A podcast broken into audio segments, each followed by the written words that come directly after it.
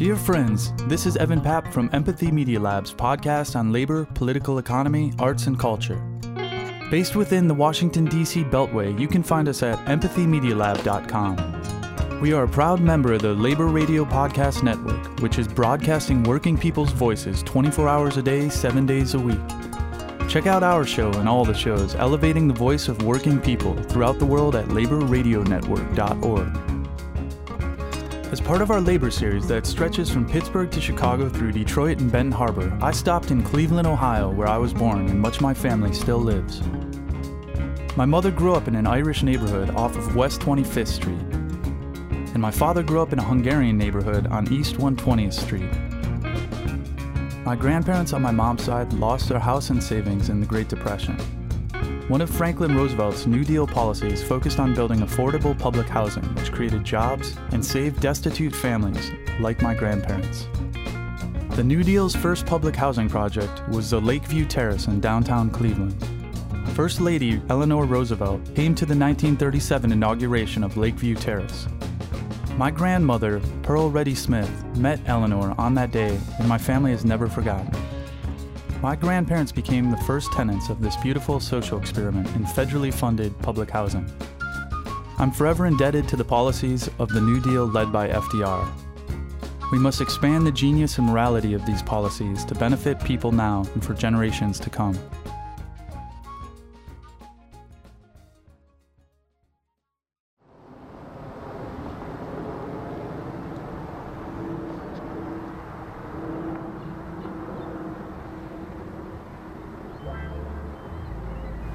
Loved living there.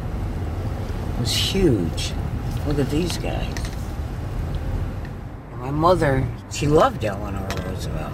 This really saved her.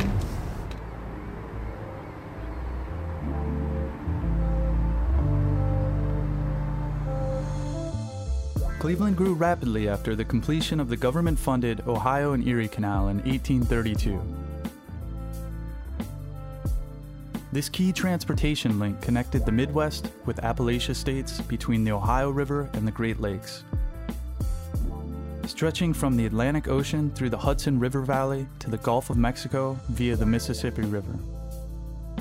By the early 20th century, Cleveland had emerged as a major manufacturing center. The Great Migration rapidly increased the population of northern industrial cities like Cleveland, as many African Americans left the Jim Crow South in search of better opportunities. In 1911, my great grandfather, on my father's side, immigrated from Hungary through Ellis Island, New York, and headed straight for the economic opportunities in Cleveland's Hungarian American communities. My grandfather Russell on my mother's side was a second generation Irish American. After fighting in World War I, he worked in the steel mills of Republic Steel, which was America's third largest steel company. By the 1920s, Cleveland became the fifth largest city in the United States with a foreign born population of 30%. As in other American industrial cities, these new American families often lived in overcrowded housing in slums and in tenements, since quality housing was often scarce and unaffordable. Cleveland was hit hard by the Wall Street banking crash of 1929 that created the Great Depression. President Herbert Hoover feared that too much intervention by the government would destroy rugged self reliance. Oligarch banker Andrew Mellon, who was the Secretary of Treasury for three presidents, from 1921 to 1932, advised Hoover to liquidate everything. Quote, liquidate labor, liquidate stocks, liquidate the farmers, liquidate real estate, purge the rottenness out of the system. Enterprising people will pick up the wrecks from less competent people. Unquote. This barbaric free market fetishism from the Hoover administration would lead to tens of millions of destitute or dead Americans. From 1929 to 1933, U.S. manufacturing output decreased by one third. Half of Cleveland's industrial workers lost their jobs. One third of those who remained employed were downgraded to working part time and had a difficult time supporting their families. My grandfather Russell was one of these Republic Steel workers, placed on reduced hours with much smaller paychecks. Almost 50% of the nation's labor power was going unused. When thousands of banks collapsed, my grandparents lost their savings. They were on the verge of losing everything.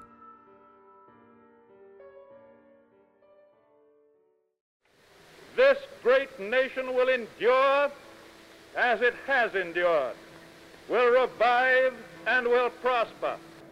The withered leaves of industrial enterprise lie on every side, and the savings of many years in thousands of families are gone. A host of unemployed citizens face the grim problem of existence, and an equally great number toil with little return. Practices of the unscrupulous money changers stand indicted in the court of public opinion. They only know the rules of a generation of self-seekers. They have no vision. And when there is no vision, the people perish. Yes, the money changers have fled from their high seats in the temple of our civilization. We may now restore that temple to the ancient truths. Franklin Roosevelt took the oath of office at noon on March 4, 1933.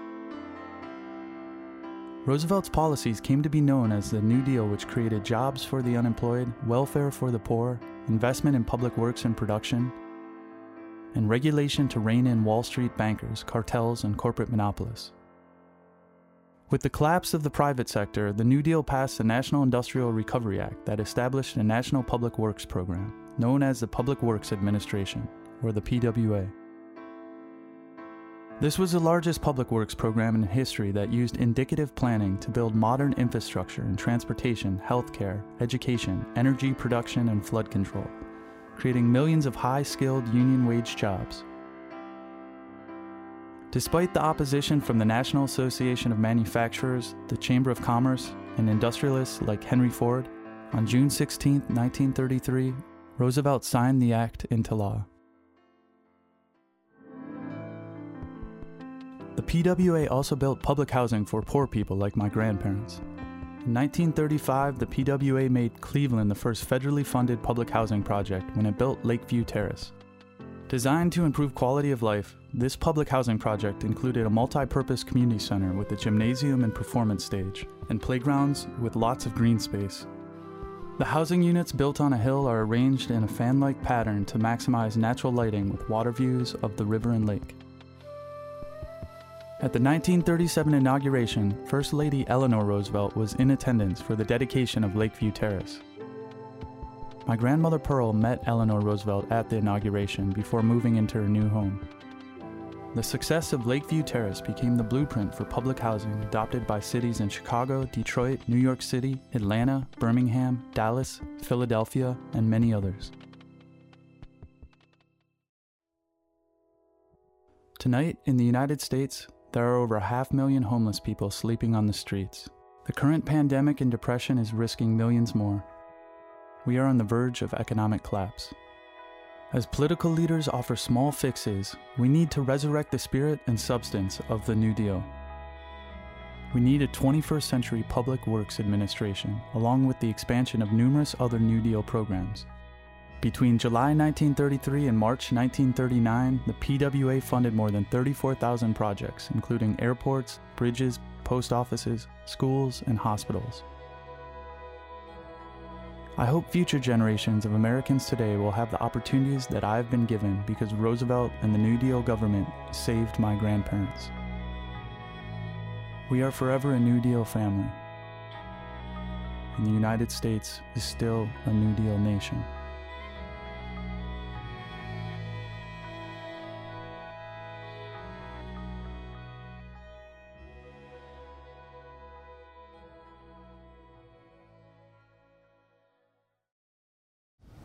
How are you feeling about America, Ma? It's scary. It's scary. I fear for my children and my grandchildren. They're going to go through some tough times. Hope they're strong enough. I think they are.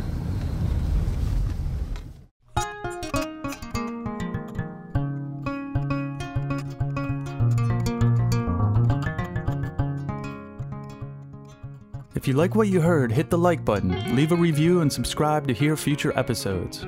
You can find us at empathymedialab.com and follow us on Twitter, Instagram, Facebook, LinkedIn, and Patreon at Empathy Media Lab. Research was supported by the Living New Deal, which is keeping the New Deal legacy alive with an interactive map documenting thousands of New Deal projects. Learn more at livingnewdeal.org. And we want to thank our Patreon supporter based in Chicago. Empathy Media Lab is a production house, artist studio, and event space. If you'd like to collaborate on a story or are seeking media services, you can email me at evan at empathymedialab.com. Union Solidarity Forever. Thanks for listening and keep on pushing.